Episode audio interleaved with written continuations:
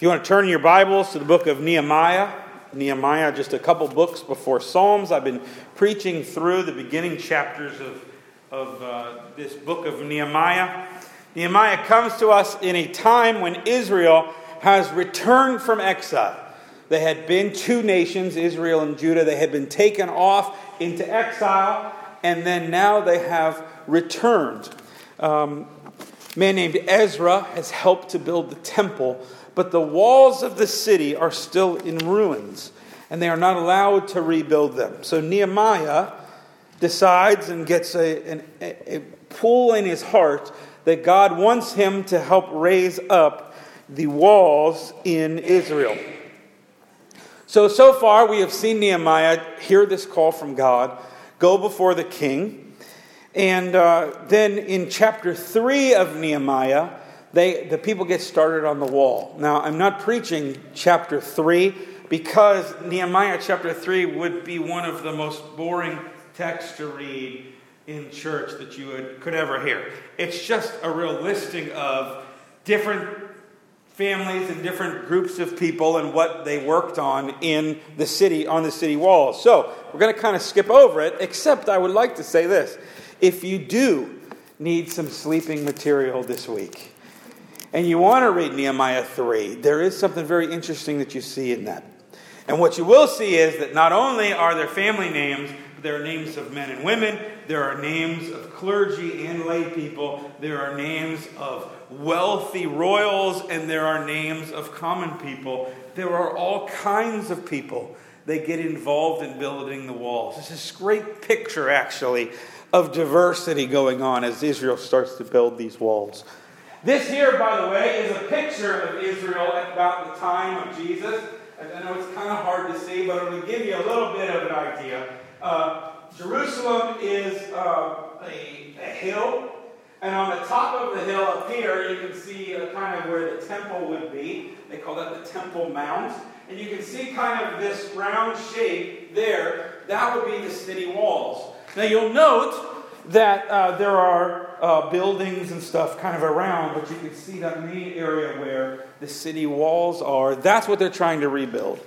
Trying to rebuild the walls so that if anyone were to attack them, everybody could flee inside the walls and they could protect themselves.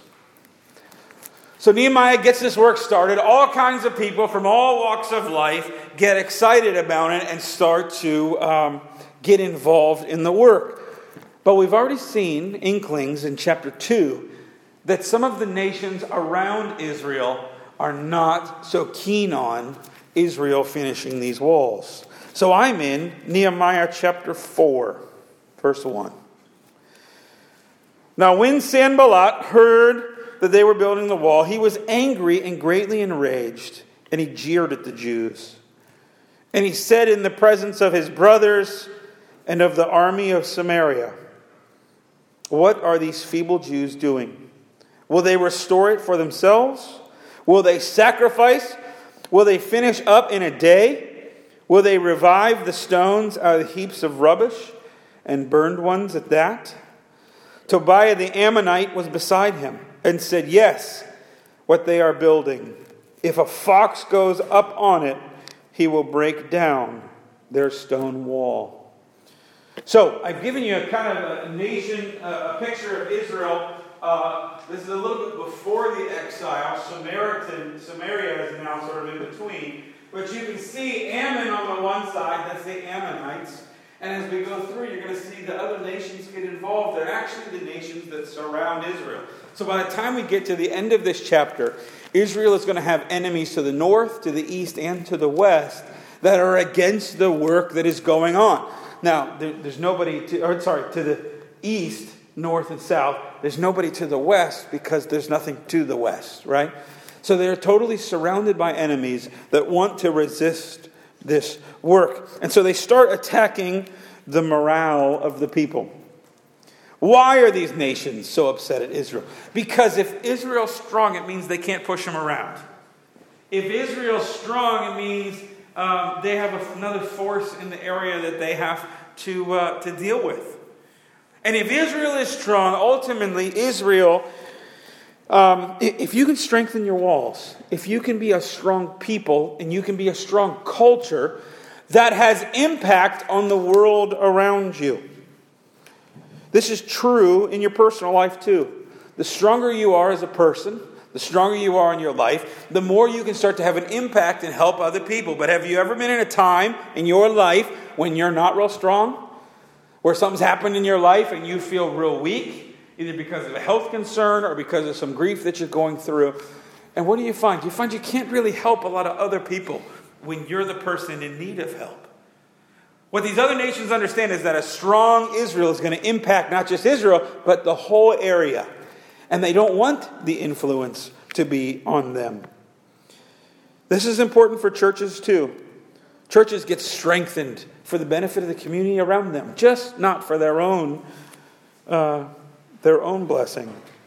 This is an important theme, by the way, in the whole Old Testament. When Abraham is called by God to go to this different land, Abraham is called so that he would be a blessing to the nations. The whole call, right from Israel's get go, is they're not just a blessing for themselves, they're a blessing for the world around them. And Jerusalem is central to this. Listen to Isaiah 26, 1 and 2. In that day, this song will be sung in the land of Judah. We have a strong city. He sets up salvation as walls and bulwarks. Open the gates, that the righteous nation that keeps faith may enter it. Part of Isaiah's vision, written just a few years before this, just a little bit at the beginning of the exile there, is to say that Jerusalem is going to be a strong city for the world, going to bring faith to the world. So these other nations, they don't want Israel building the walls, and now the people start to hear these complaints. So Nehemiah begins to pray. Verse 4 Hear, O our God, for we are despised. Turn back their taunt on their own heads, and give them up to be plundered in a land where they are captives. Do not cover their guilt, and let their sin let not their sin be blotted out of your sight, for they have provoked you to anger in the presence of the builders. So we built the wall, and all the wall was joined together at half its height for the people had a mind to the work. This is Nehemiah. Nehemiah all the time. He gets into trouble. He has a concern. And what does he first do? Prays. First thing Nehemiah does again and again and again is pray. He goes back to God and asks him to be with him, asks him to be uh, uh, to, to help. Prayer is the fuel of change that's going on in Israel at this time. Prayer is the catalyst of transformation. I know a lot of people that have trouble changing, have trouble not going through life doing the same thing over and over again. They, they just keep repeating the same patterns. And whenever you feel stuck like that, I always want to know about your prayer life. Tell me about your prayer life. Tell me about how you're speaking to God and how often and what those prayers are like. Because prayer is the fuel of the Christian.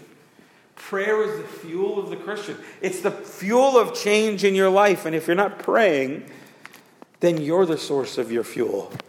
And that does not work out real well. So, what does he do? He keeps the building going. He wants the people to keep their momentum. And what he tries to do is build the wall at half the height. Just get the wall done at half the height. Now, why? Why does he have them start the wall just at half the height? First of all, they make some progress, right? Make a little bit of progress. And sometimes, you, you ever been in your life where just a little bit of progress would be fantastic? Right?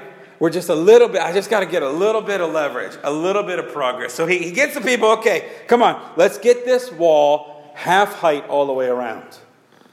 And then at least we have something we can say, okay, it's at least half built, and we at least have a pretty decent wall we could defend if we were attacked. But get something started, get something defensible, get at least a foothold on this problem that the people think is too big a problem. But as they get stronger, the opposition gets bolder. Verse 7. But with Sanballat and Tobiah and the Arabs, and the Ammonites and the Ashdodites heard that they were repairing the walls of Jerusalem, was going forward and that the breaches were beginning to close, they were very angry. And they all plotted together to come and fight Jerusalem and to cause confusion in it. And we prayed to our God and set up guard as protection against them day and night. So notice every time we now we're back, we got a third nation involved, and Israel is surrounded. On every side, the nations are starting to say, We're, we're going after Israel. We got to go after them. We got to cause confusion. We got to get them so they're not motivated to finish the work that they started. They're plotting to come and fight. What does Nehemiah do? He prays. He prays.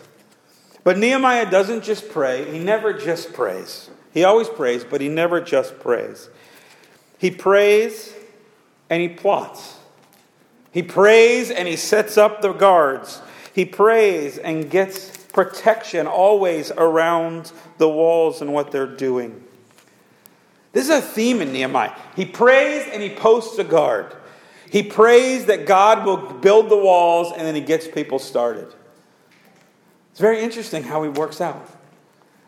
Nehemiah would say, Hey, God is going to build this wall. Here's your shovel. God is going to protect us. Here's your sword. Sometimes God's answer to our prayers is us. Sometimes instead of God bringing us outside help when we're going through things, what God does is He chooses to strengthen our hands for the work. God's going to protect this, this city. Here's your sword. You step up, do better, do something different. Verse 10 In Judah it was said, The strength of those who bear the burdens is failing. There's too much rubble. By ourselves we will not be able to rebuild the wall.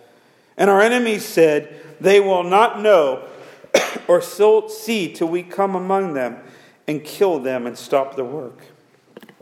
At that time, the Jews who lived near them came from all directions and said to us ten times, You must return to us. So in the lower, the lowest parts of the space behind the wall, in open places, I stationed the people by their clans, with their swords, their spears, and their bows. And I looked and arose and said to the nobles and to the officials and to the rest of the people, Do not be afraid of them. Remember the Lord who is great and awesome, and fight for your brothers, your sons, your daughters, your wives, and your homes. The people are getting tired, right? They've started this thing. But but starting is one thing. We've all started projects, right? I'm going to clean the basement this weekend. And I clean the first two feet of the basement. And then I'm overwhelmed by the rubble. I'm overwhelmed by the stones and the boxes. I, you can start a project, but to finish it, you get resistance. And so the people are tired. Morale is crumbling. So Nehemiah does a couple things. First, he gets reinforcements, right? Get all the people in here. Get all the people, all the people that are living in the surrounding towns, all the Jews that we can, we can round up from all the different uh, areas around Jerusalem. Get them all here. We need as many people as we can so we can get this done as fast as we can. He gets reinforcement. He places people in the weak points. He goes around the wall looking for the breaches, looking for the places where we, have only got a half a wall. So we, there's a place where they can get in. There's a place where they can get in. And he puts the people in the weak points. And he also reminds them that God is with them and what they are fighting for. God's with us, God's going to deliver. And remember what you're fighting for for your brothers, your sons, your daughters, your wives, your home. This is really important. Nehemiah isn't just building a wall, you understand that? He's building a people.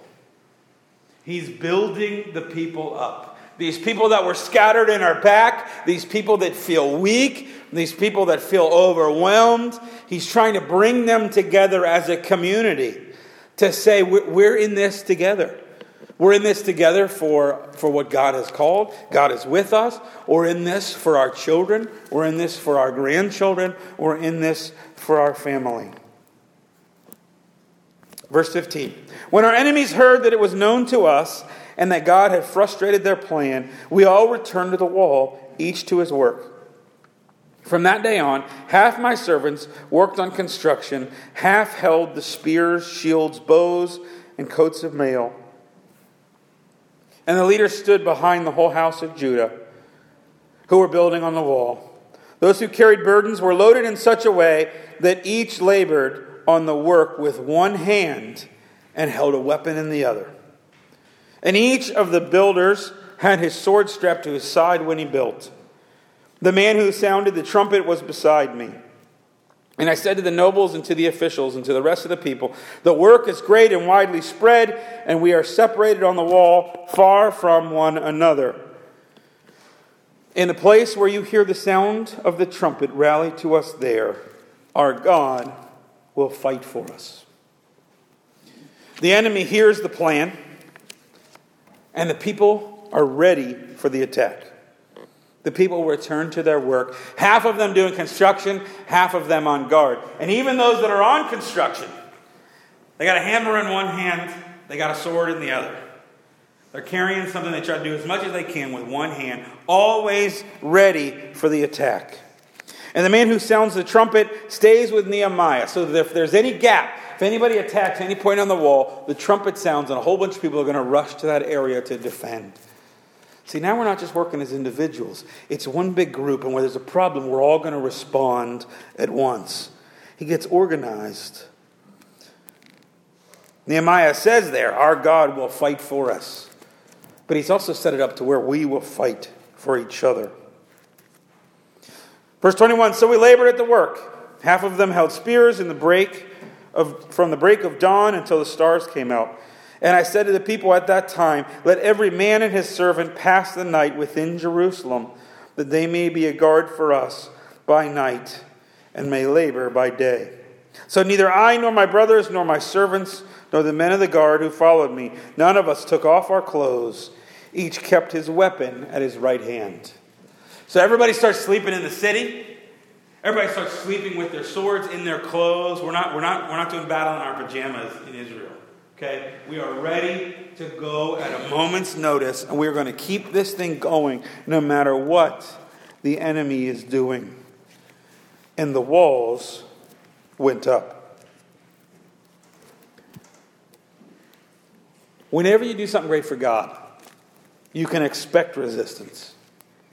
Always. There's always resistance to what God is doing.